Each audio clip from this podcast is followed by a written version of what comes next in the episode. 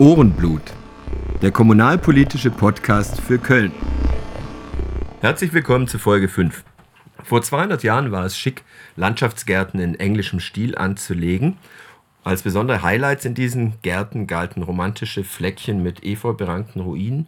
Und diese Ruinen waren nicht die Reste alter Steingebäude, die über die Jahre verfallen waren, sondern wurden eigens für diese Gärten direkt als Ruinen gebaut. Heute ist diese dieses schrullige Konzept natürlich längst Geschichte. Aber wenn man bösartig wäre, könnte man fragen, ist die Mode, Ruinen zu bauen, heute noch in Köln aktuell?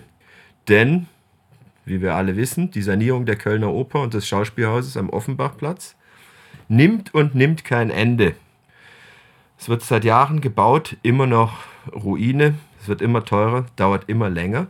Und das Ganze, dieses Debakel, ist in Köln leider kein Einzelfall, sondern eher die Regel als die Ausnahme. Nicht nur die Bühnen, sondern auch die meisten Museen, Archive, Bibliotheken leiden unter ruinösen Gebäuden oder desaströsen ähm, Baumaßnahmen.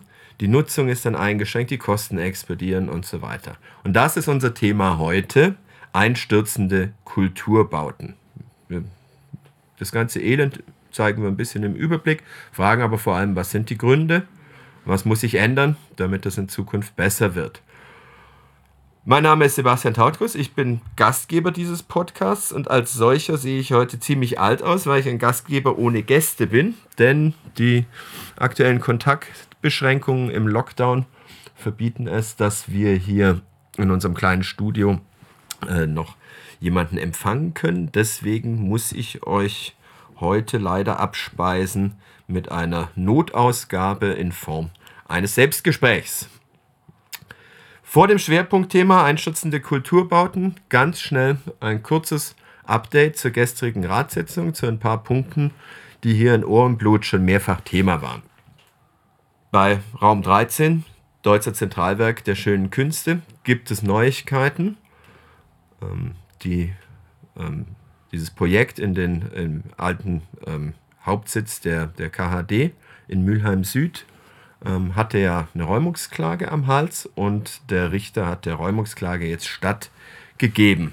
Das heißt, ähm, die zu erwartenden nächsten Schritte sind, dass der Vermieter einen Räumungstermin festsetzt. Ähm, vielleicht kann man da noch ähm, wegen Lockdown um einen kleinen Aufschub bitten, wenn, ähm, die, wenn Raum 13 dann äh, das Gebäude nicht räumt, kommt irgendwann der Gerichtsvollzieher, der das begeht, neuen Räumungstermin ansetzt.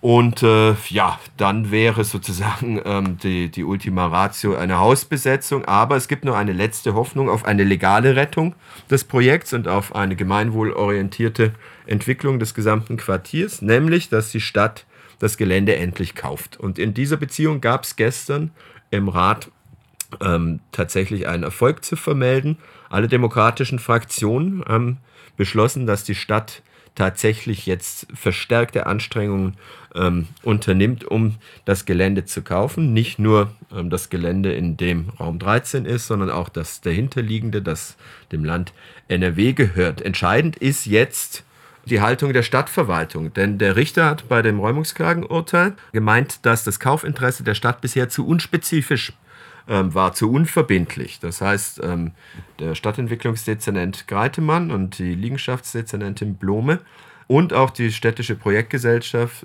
Projektentwicklungsgesellschaft Moderne Stadt waren bisher, haben zwar Gespräche geführt und auch ein Angebot abgegeben, aber schienen nicht so richtig motiviert zu sein. Den Grund kann man sich vorstellen. Die haben es natürlich gerne, das ist das Einfachste so ein Gelände an einen großen Investor zu verkloppen, anstatt sozusagen mit vielen kleinen Investoren da eine kleinteilige urbane Entwicklung zu realisieren. Es macht einfach mehr Arbeit. Das heißt, da müssen wir jetzt schauen, dass die Stadtverwaltung da den Job tut, den die Politik beauftragt hat. Der zweite interessante Punkt gestern im Rat war neue Entwicklung auf der Ost-West-Achse. Ähm, wie schon oft besprochen, ihr wisst, ihr kennt das, ähm, die KVB will ihre Kapazität erhöhen, ihren Takt erhöhen, will deswegen statt der bisher 60 Meter langen Züge 90 Meter lange einsetzen, ähm, von Osten ähm, nach Westen. Dafür müssen aber die Bahnsteige verlängert werden, oberirdisch, oder man müsste einen Tunnel bauen, denn die Tunnelgleise, die können 90 Meter Züge fassen. Es gibt tausend Argumente gegen den Tunnel, viel teurer, dauert länger und so weiter. Jetzt haben gestern Linke und Klimafreunde einen Antrag eingebracht und noch ein neues Argument ins Spiel gebracht, ähm, um die Tunnellösung zu stoppen basierend auf einer Berliner Studie, die festgestellt hat, dass beim Bau eines Tunnels so viele CO2-Gase verausgabt werden, dass die Klimabilanz ähm, erst, und das trotz des positiven Klimaeffekts, den natürlich der öffentliche Nahverkehr hat, aber dass die Klimabilanz eines Tunnels erst nach 100 Jahren positiv ist. Und da die Stadt Köln ja den Klimanotstand letztes Jahr oder vorletztes Jahr ausgerufen hat ähm, wäre es nur konsequent, die Planung für diese Tunnellösung zu stoppen. Dieser Antrag wurde natürlich abgelehnt mit den Stimmen von CDU, Grünen, SPD und FDP und Volt.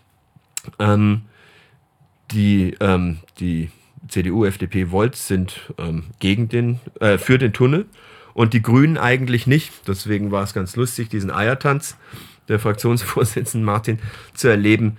Ähm, die, die sich für eine oberirdische Lösung ausgesprochen hat, ähm, aber sozusagen zu dem bisherigen Fahrplan steht, erst beide Optionen oberirdisch und unterirdisch ähm, tief prüfen zu lassen.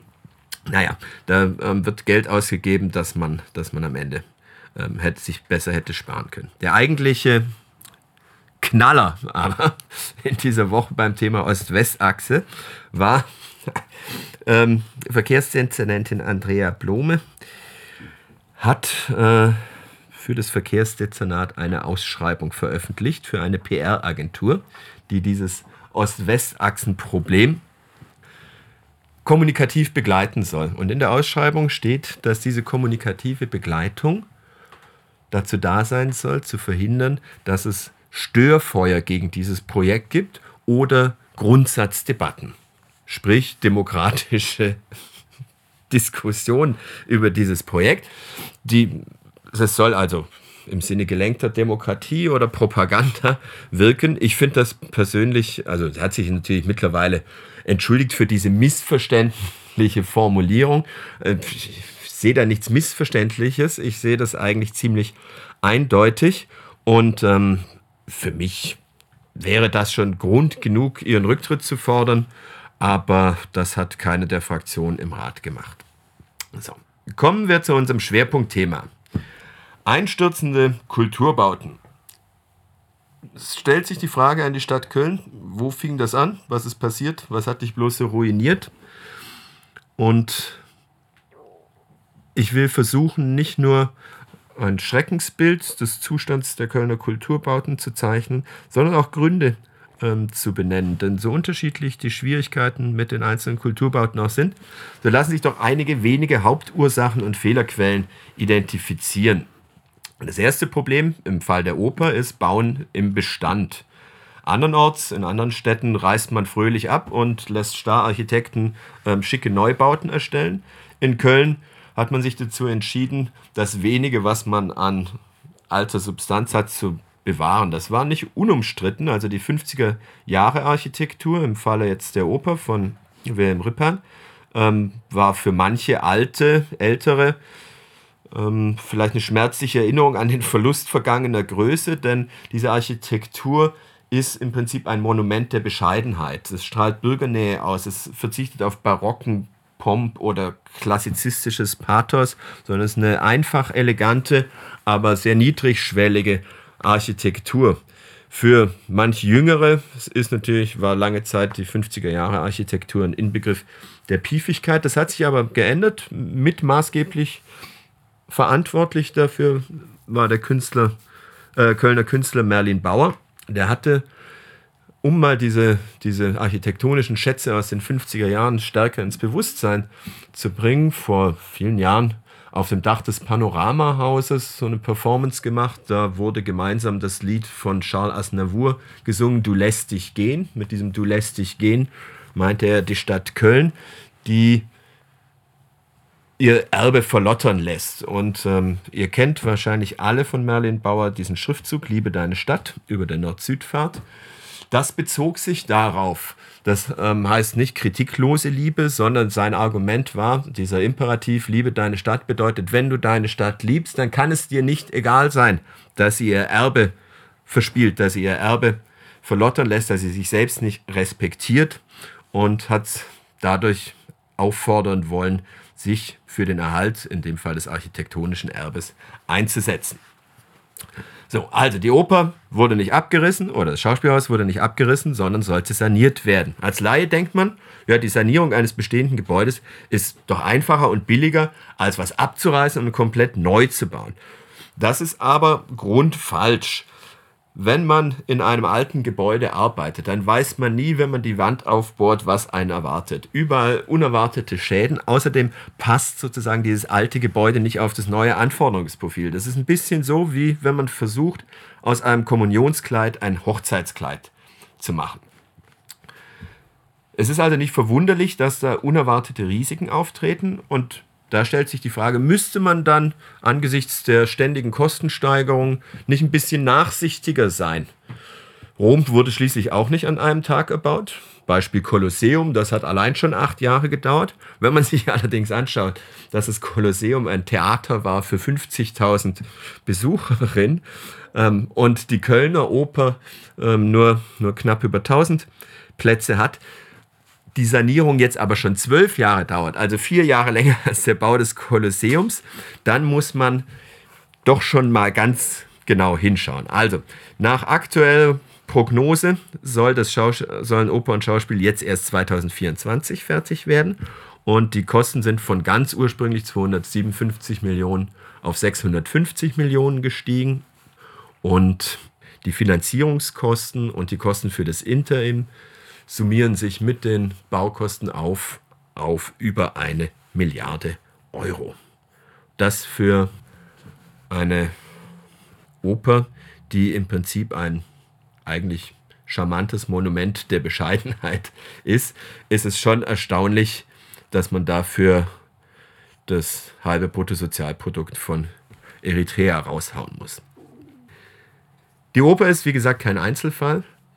Fast alle Kultureinrichtungen haben, haben schlimme Bauzustände mit schlimmen Kostenexplosionen. Und dafür gibt es in meinen Augen vier Kardinalfehler. Der erste ist, dass Kosten- und Zeitplanungen, die am Anfang eines Projektes vom Rat beschlossen werden, nicht sachlich errechnet wurden, sondern politisch gesetzt sind. Also es wird runtergerechnet auf das, was der öffentlichen Meinung gerade noch zuzumuten ist. Damals waren 257 Millionen Euro und drei Jahre Sanierungszeit. Das konnte man den Leuten verkaufen. Ähm, das, äh, das ging in Ordnung.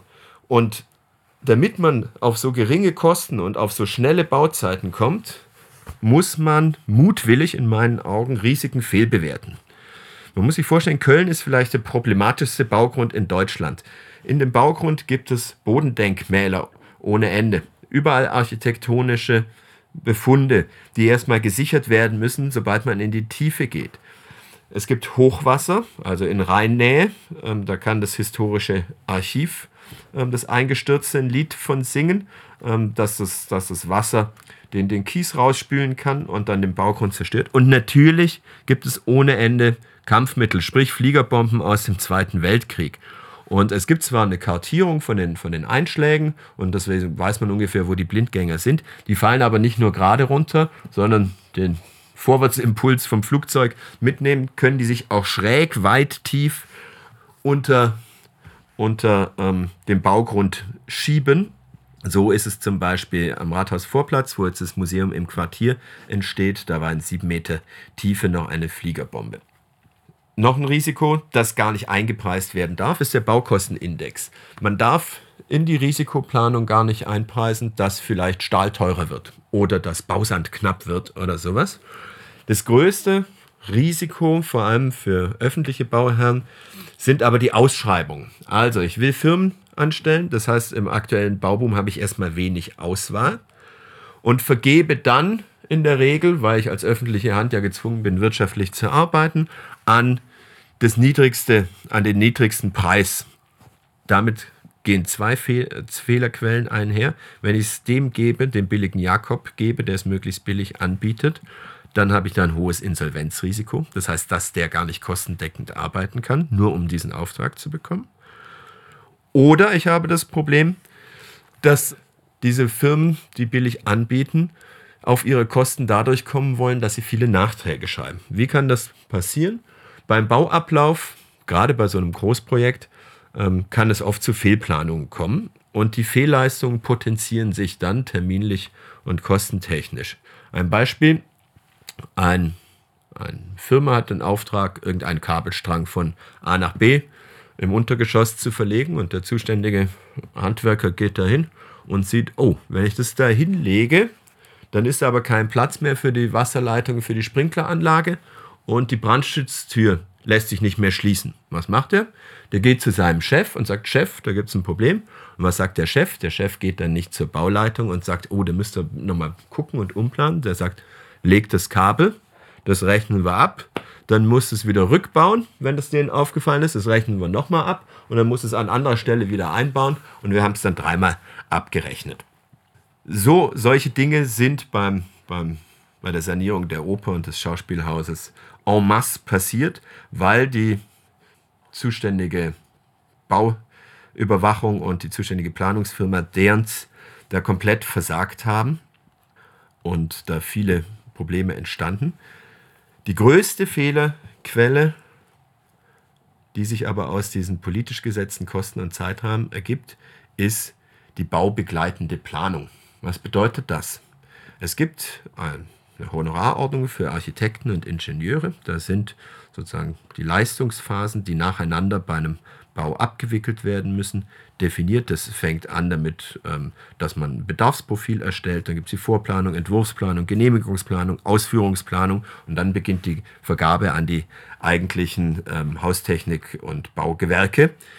Und das kann man seriös eigentlich nur machen, wenn man das nach und nach Schritt für Schritt macht. Zuerst mal muss man wissen, was braucht der Nutzer da. Dann gibt es eine Entwurfsplanung, Ausführungsplanung und so weiter. Das passiert aber oft nicht, um Zeit zu sparen. Das heißt, man fängt mal an und plant nebenher. Und da entstehen natürlich große Fehler. Das sieht auch die Reformkommission für den Bau von Großprojekten. Die haben von Bundesministerium beauftragt, große Studie erstellt, weil weltweit Großprojekte die Kosten immer explodieren und haben ein paar Grundregeln definiert, ähm, was, was man beachten muss, damit solche Dinge nicht passieren. Und sie sagen tatsächlich, man kann eine Kosten- und Terminprognose seriös erst abgeben, wenn man die Leistungsphase 5 hinter sich hat. Das heißt, zuerst muss geplant werden, dann muss gebaut werden.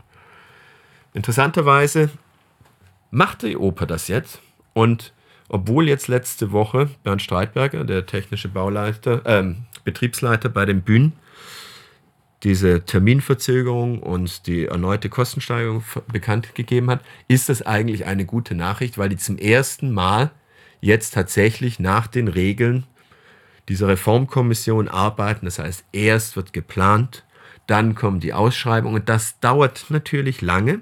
Und diese Verzögerungen, die kosten natürlich auch. Bei allem Lob für Bernd Streitberger, der war damals, als, ähm, als der Rat die Planung beschlossen hat, noch Baudezernent und hat damals diese, wie sie später herausstellte, Fehlplanung durchgewunken und auch noch ausdrücklich gelobt. Aber anständig von ihm, dass er jetzt versucht, diesen alten Fehler als technischer Betriebsleiter wieder gut zu machen. Natürlich ist es ziemlich grotesk, wie ich gesagt habe, ein Monument der Bescheidenheit erhalten zu wollen und dafür so viel Geld rauszuhauen und damit noch nicht mal, das muss man sich auch auf der Zunge zergehen lassen, den Raumbedarf der Bühnen decken kann. Das heißt, für Werkstätten, Probebühnen und so weiter müssen, auch wenn die Sanierung fertig ist, noch überall in der Stadt zusätzliche Flächen angemietet werden. Und hätte man vorher gewusst, wie sich das Ganze entwickelt, wie teuer das am Ende wird, hätte man sicher auch noch mal gründlicher über alternative Lösungen nachgedacht. Aber welche Option gibt es jetzt noch? Welche Alternativen gibt es jetzt noch, als den Mist einfach zu Ende zu bauen? Die SPD macht es sich jetzt leicht in der Opposition. Die sagt, kein Geld mehr für die Opernsanierung, dem schlechten Geld, das man da schon investiert hat, nicht noch mehr gutes Geld hinterherwerfen. In meinen Augen komplett lächerlich, während sie Teil der Ratsmehrheit, würden sie bestimmt nicht so sprechen und so aus der Opposition lässt sich da gut anstinken. Das meiste Geld ist eh schon ausgegeben. Also 550 Millionen oder so sind schon weg. Das heißt, es sind noch 100 Millionen mehr. Dann hat man aber wenigstens eine Oper, wenn es einigermaßen ähm, gut läuft. Was wäre denn die Alternative? Die Ruine nicht zu Ende zu bauen und das, das, den ganzen Komplex dann nicht mal annähernd kostendeckend zu verkaufen und dann noch neue Theater ähm, zu bauen? In meinen Augen ist das Beste, einfach jetzt konsequent ähm, seriös zu planen und transparent zu berichten. Oder soll es darum gehen, Oper und Schauspiel ganz zu schließen? Köln ist immerhin keine Landeshauptstadt, muss alle Kulturangebote selbst finanzieren. Und viele, die ich kenne, viele meiner Freunde, hätten, glaube ich, auch kein Problem damit, zumindest die Oper zu schließen.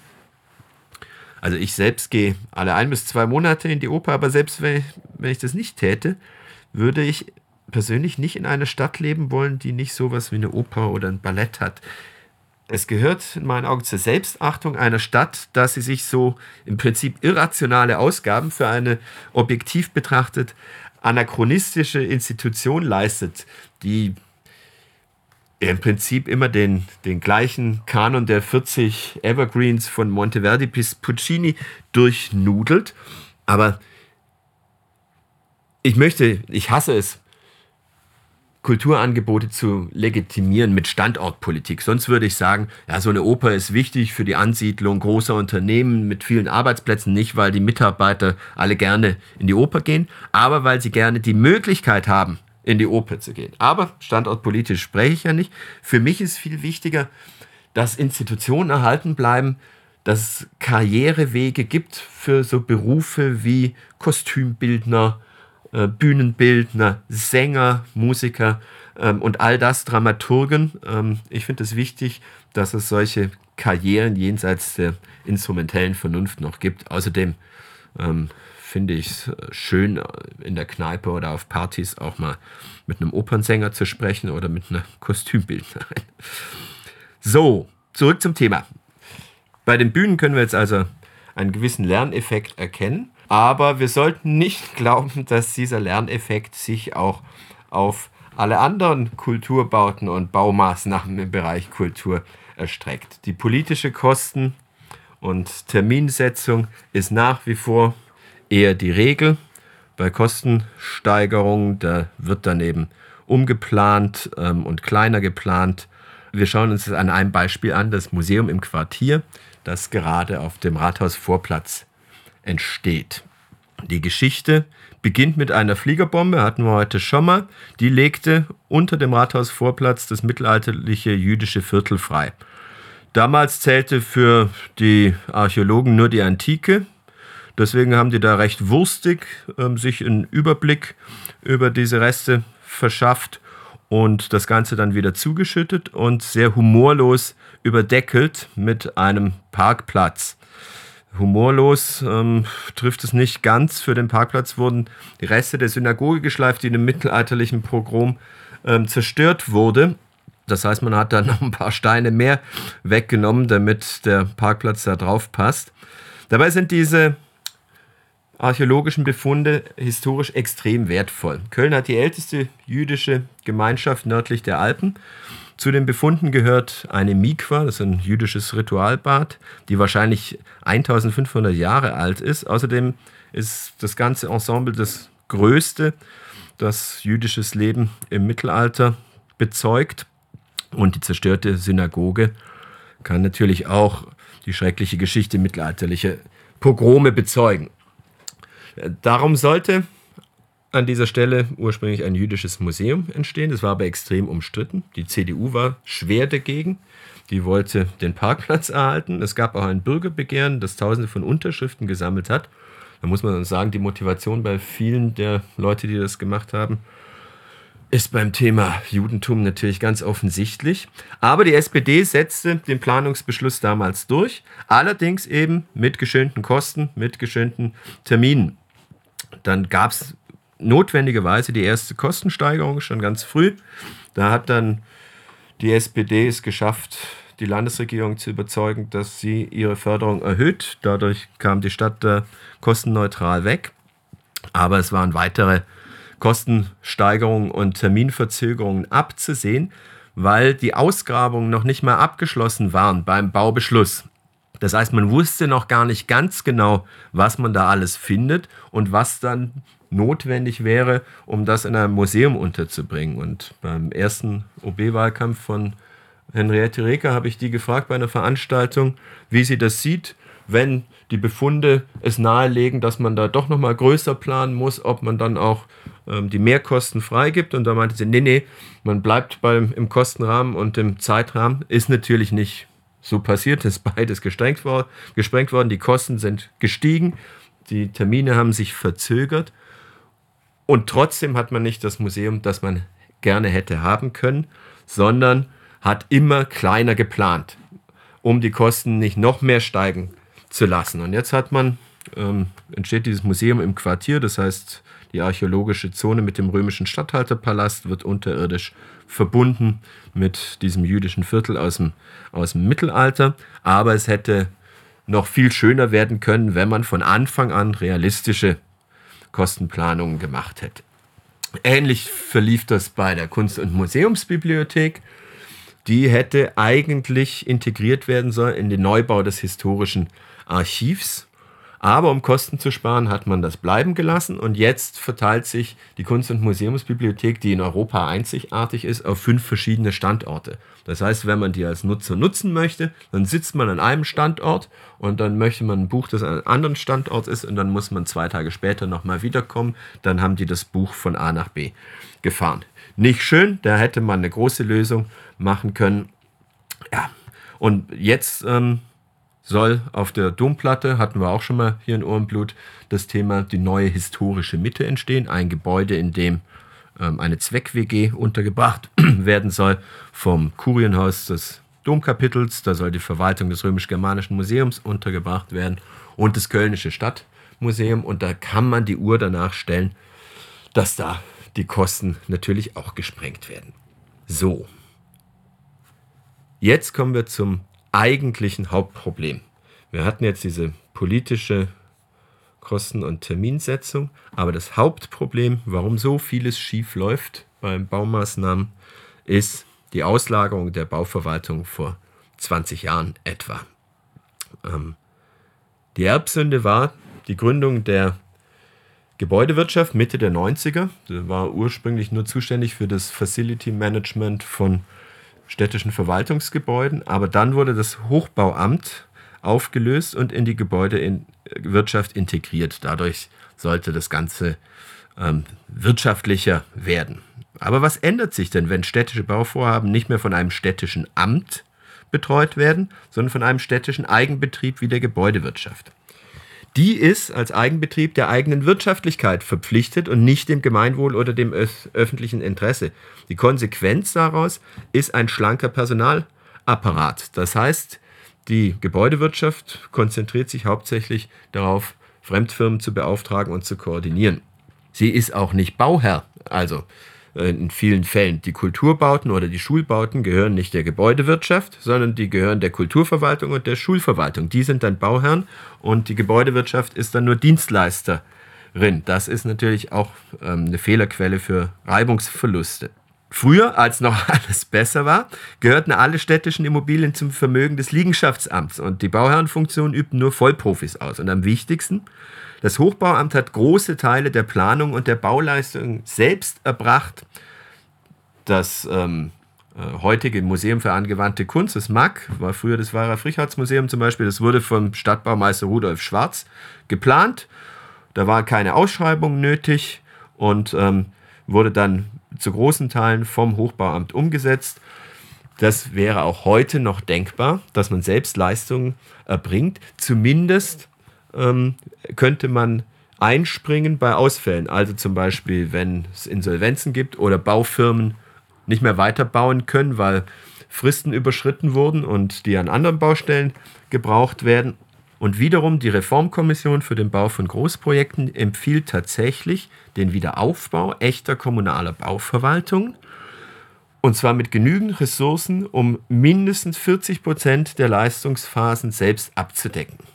Und sei es nur, um Ausschreibung, Prüfung, Steuerung, Monitoring und Dokumentation fachgerecht abzuwickeln. Also man braucht eben auch qualifiziertes Personal, um die ähm, Leistungen der, der beauftragten Firmen zu überwachen. Bei der Bühnensanierung war die Gebäudewirtschaft weit davon entfernt, das leisten zu können. Anfangs, schlag mich nicht tot, mit den Zahlen weiß ich nicht genau, ich glaube, waren nur drei Mitarbeiter der Gebäudewirtschaft auf der Baustelle, später als im Krisenmodus dann, glaube ich, fünf. Und die waren zuständig für ein Bauvolumen von mehreren hundert Millionen. Es ist aber unmöglich, mit so wenigen Leuten auf einer so komplexen Baustelle den Überblick zu behalten und natürlich auch unmöglich, den Bauablauf zielführend zu steuern. Man, man muss sich das vorstellen. Kurz vor der geplanten Eröffnung, 2000, Wiedereröffnung 2015, ich weiß nicht, wenige Wochen davor waren es ja nur, wurde dann also festgestellt, das wird zeitlich nicht hinhauen. Und danach konnte man die Baustelle besichtigen. Und wenn man das gesehen hat, dieses dieses Chaos in Kabelschächten und so weiter, dann ist es absurd, dass man glauben konnte, dass man das noch rechtzeitig schafft. Also da hat sowohl die Planung versagt als auch die Bauüberwachung. Was danach passiert ist, die Schuldzuschiebungen bezeugen in der Stadt Köln eine Kultur der Verantwortungslosigkeit. Also wir haben eben keine Bauverwaltung, die für alles verantwortlich ist. Deswegen schieben sich alle gegenseitig die Schuld zu. Bei den Bühnen waren involviert die Kulturdezernentin, die hat dann auch gleich gesagt, sie hat nicht den Oberverantwortungshut auf, der Stadt, also der Baudezernent, dazu die Gebäudewirtschaft, Liegenschaftsamt und so weiter. Und niemand ist dann so richtig verantwortlich. Die CDU hat im Kulturausschuss davor immer getönt, wir sind hier sowas wie der Aufsichtsrat ähm, der Bühnen, wir wollen dieses Projekt steuern und brauchen dafür mehr Informationen. Auch die FDP wollte immer mehr Informationen, haben aber nie Konsequenzen daraus gezogen, dass sie diese Informationen nicht bekommen haben. Die SPD hat vollkommen auf positives Denken gesetzt, ähm, so self-fulfilling prophecy. Ähm, der kulturpolitische Sprecher meinte immer, also ich habe meine Karten für die Öffnung bestellt und wir sind zuversichtlich, dass das klappt. Das ist aber, hat nichts mit Verantwortung oder mit Kontrollfunktion oder Steuerungsfunktion zu tun. Die Reaktion, nachdem das Kind in den Brunnen gefallen war, war dann die Gründung eines Unterausschusses Kulturbauten, der sich aus Mitgliedern des Kulturausschusses und des Stadtentwicklungsausschusses zusammensetzte. Ähm, das ist natürlich, wenn man nicht mehr weiter weiß, gründet man einen Arbeitskreis, ähm, klassische ähm, ja, Alibi-Politik. Aber diese Verantwortungslosigkeit, die hat natürlich eine, eine Geschichte in Köln. Also als das Rautenstrauch-Jost-Museum neu gebaut werden sollte am Neumarkt, da hat man voreilig die Josef Haubrich Kunsthalle, ganz wichtiger Ort für die Kölner Kultur, damals abgerissen. Und dann war da jahrelang ein Loch, eine Baugrube, ähm, weil man dann mit der Planung doch nicht so richtig schnell war. Das ist unverantwortliches Handeln in meinen, ähm, in meinen Augen. Und der größte Sündenfall ist natürlich der Einsturz des historischen Archivs. Da hat die Stadt sich aus verfahrensrechtlichen Gründen, um eben nicht in, in Haftungsnöte zu kommen, konsequent ähm, geweigert, Verantwortung für diesen Einsturz zu übernehmen. Auch noch nicht mal moralische Verantwortung oder so. Und das hat, das hat viel Porzellan in Köln zerschlagen, viel Vertrauen. Ähm, sie hatten jetzt doppelt Dusel, dass sie, dass sie vor Gericht sozusagen ja, oder mit einem Vergleich es geschafft haben, tatsächlich von den beteiligten Baufirmen 600 Millionen Euro Entschädigung zu bekommen. Und sie hatten natürlich auch Glück, dass ähm, diese Baufirmen liquide genug sind, um da durch diese 600 Millionen Euro nicht in die Insolvenz getrieben zu werden. Aber wie, wie schlimm solche Dinge in Köln oft gehandhabt werden. Ähm, ich persönlich habe am Tag des Archiveinsturzes noch ein Konzept für eine bundesweite Spendenkampagne geschrieben. Ich habe damals in der Werbeagentur gearbeitet und mein Chef hat dann dafür gesorgt, dass Ströer auch Plakatflächen überall in Deutschland zur Verfügung stellt, dass eine Druckerei kostenlos die Plakate druckt. Und dann haben wir dieses Konzept der Kulturverwaltung gezeigt und haben gesagt, das wollen wir jetzt machen. Und dann haben die gesagt, ja klar, ihr könnt machen, was ihr wollt, aber wir bitten Sie ganz, ganz dringend, noch ganz kurz zu warten. Wir gründen nämlich gerade eine Stiftung, die dann ähm, die für die Spendeneinwerbung ähm, zuständig sein soll. Und dann wäre es doch toll, wenn man, wenn man diese Ressourcen ähm, für eine Spendenkampagne dieser Stiftung dann nutzen könnte. Über ein Jahr hat die Gründung dieser Stiftung Stadtgedächtnis dann gedauert. Und da war das Momentum natürlich weg und äh, niemand hatte Bock mehr, einer, einer Stadt zu spenden, die sich so verantwortungslos gezeigt hat bei diesem Projekt. So, das aber nur als kurzer Einschub, diese Kultur der Verantwortungslosigkeit. Zurück zur Gebäudewirtschaft. Unter dem Strich kann man erkennen, dass die Stadt, Stadt und Politik in ihre eigene Gebäudewirtschaft kein Vertrauen haben, weil eben ein, einfach vieles schiefläuft bei den Kulturbauten, bei den Schulbauten. Aber anstatt den ursprünglichen Fehler einzugestehen, dass es falsch war, die kommunale Bauverwaltung aufzulösen, gibt es wilde Experimente mit noch privateren Rechtsformen, ähm, um was besser zu machen. Also, dann gibt es zum Beispiel öffentlich-private Partnerschaften. Der Bundesrechnungshof sagt, dass das Quatsch ist, ÖPPs zu betreiben. Dass, dass man am Ende immer drauf zahlt, weil man die Ausschreibung so ausdifferenziert vorlegen muss, dass keine Nachträge notwendig werden. Und das ist bei großen Projekten fast nicht zu schaffen. Und ähm, die privaten Partner, die die Projekte dann übernehmen, die können sich dann mit Nachträgen eine goldene Nase verdienen und der Steuerzahler zahlt dabei drauf. Dann kommen natürlich CDU und FDP, die alle immer denken, privat vor Staat, das geht einfacher und sagen, okay, ÖPP nicht. Zum Beispiel im Wallraf-Richards-Museum war es so, die wollten ihren Erweiterungsbau mit, äh, mit äh, einer öffentlich-privaten Partnerschaft machen. Nachdem zweieinhalb Jahre mit Ausschreibung und Rechtsstreitigkeiten, so Wettvergaberechtliche Schwierigkeiten vergangen war, haben sie es in die Tonne geklopft und äh, machen es jetzt in anderer Form. Und hoch im Kurs ist dann immer ein Generalunternehmer oder ein Generalübernehmer.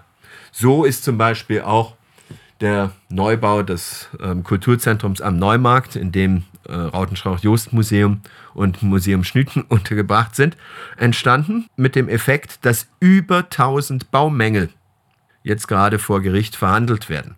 Man hat zum Beispiel am Tag der Eröffnung festgestellt, dass eine Rollstuhlrampe fehlt. Und es gibt noch viele andere Mängel. Immer wieder ähm, musste dann das Museum geschlossen werden oder es mussten Feuerwehrleute abgestellt werden, weil der Brandschutz nicht funktioniert und so weiter. Das hat man dann ähm, von, von dem Generalunternehmer. Beim Bau der historischen Mitte entscheidet man sich jetzt für eine GBR, um die städtischen Vergabekriterien umgehen zu können. Noch so ein Experiment. Und weil es beim Schulbau nicht gut läuft, denkt man jetzt darüber nach, eine Schulbau GmbH zu gründen. Das heißt, immer mehr Experimente mit privaten Rechtsformen. Diese Rumstümperei finde ich wirklich ärgerlich, anstatt einfach sich hinzustellen, Probacken zusammenkneifen und zu sagen, Leute, das war ein Fehler, dass wir unsere Bauverwaltung aufgelöst haben. Lasst uns wieder Baukompetenz in die Stadtverwaltung integrieren. Da haben wir klare Verantwortung und wir haben, ähm, wir haben eine gute Möglichkeit, die Sachen sauber durchzuplanen und sauber durchzubauen. So, das war der zweite Fehler, warum vieles beim Bauen schief läuft. Jetzt kommt der dritte. Und das sind, das ist eine falsche Sparpolitik. Wir kennen das alle von Autobahnbrücken. Da wird nichts dran gemacht. Die werden einfach ähm, immer maroder, werden ihrer Verrottung ähm, preisgegeben. Und so ist es bei vielen Kulturbauten in Köln auch. Die Stadtbibliothek, äh, Zentralbibliothek am Neumarkt, wunderschönes Gebäude, so ein Schätzchen der 70er Jahre Architektur. Da wurde 40 Jahre lang nichts daran getan, nicht ein bisschen. Das Kölnische Stadtmuseum hat keine Klimaanlage. Da fallen die Leute in Ohnmacht bei den Eröffnungen, ist nicht barrierefrei. Die Hallen Kalk, in denen eigentlich das Außenstelle des Museum Ludwigs entstehen sollte, sind einsturzgefährdet und so weiter und so weiter. Und das alles nur, weil man keine konsequente und keine konsekutive Bauunterhalt gemacht hat und keine ähm, konsequente Instandsetzungspolitik es müsste doch eine Selbstverständlichkeit sein, dass das Immobilienvermögen der Stadt Köln gepflegt wird, dass mit dem Neubau eines, eines Gebäudes Prüfintervalle für das Dach, für die Haustechnik und so weiter definiert werden, dass man, dass man Gutachter reinschickt, alle zwei, drei, fünf Jahre, je nachdem, worum es da geht. Und die gucken, ob irgendwas getan werden muss. Und wenn was getan werden muss, muss das vorher schon im Haushalt eingepreist werden sein. Dafür müssen Mittel vorgehalten werden. Ich als Kommunalpoli oder als Ratspolitiker würde nie einem Baubeschluss zustimmen, wenn nicht diese Kosten für den Bauunterhalt und Instandsetzung nicht auch schon eingepreist sind. Das gehört doch, das gehört doch dazu, denn am Ende zahlt man doppelt drauf. Die Sanierung der Stadtbibliothek kostet jetzt mehr als ein Neubau an der gleichen Stelle kosten würde, weil man nie was dran gemacht hat. Absurde Politik und ich sehe kaum irgendwo in der, in der Stadt Kräfte, die versuchen, daran etwas zu ändern. Letzter Punkt, letzter Kritikpunkt ähm, ist die Liegenschaftspolitik der Stadt Köln, die eigentlich auf Zuruf stattfindet. Also das Rautenschau-Jost-Museum ist aus der Südstadt ausgezogen und ähm, an den Neumarkt gezogen und das alte Gebäude war dann zehn Jahre lang mehr oder weniger ein Lager für das, was sie nicht mitgenommen haben. So architektonische Perle, einfach ungenutzt oder untergenutzt. Genau das gleiche wird mit dem Stadtmuseum passieren, das jetzt im Zeughaus untergebracht ist. Das will ja auf die Domplatte ziehen, ist jetzt untergebracht im Haus Sauer. Und was mit dem Zeughaus passiert, ist vollkommen unklar. Das ist ein, ein, das ist ein historisches Denkmal der Stadt Köln.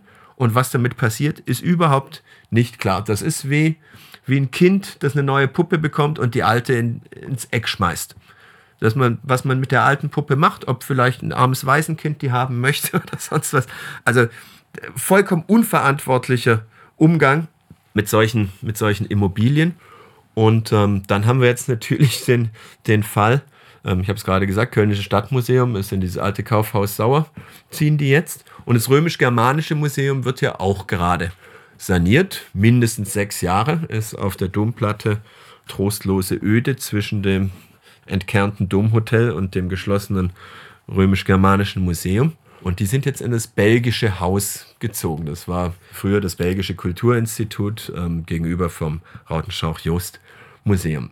Als es damals zum Verkauf stand, habe ich im Kulturausschuss eine Anfrage gestellt, habe gesagt, die Oberbürgermeisterin soll doch mal sich mit der belgischen Regierung in Verbindung setzen und fragen, ob man dieses Haus nicht günstig haben kann, ähm, um da weiterhin Kultur unterzubringen. Was weiß ich, Schwerpunkt europäische Kultur, sodass Belgien da auch nach wie vor weiter repräsentiert werde. Da habe ich zweimal nachgefragt und es hieß, nee, kein Interesse. Und dann wurden aber andere Fraktionen wach und man, ja, es wäre doch schon wichtig, dass da weiterhin Kultur ist.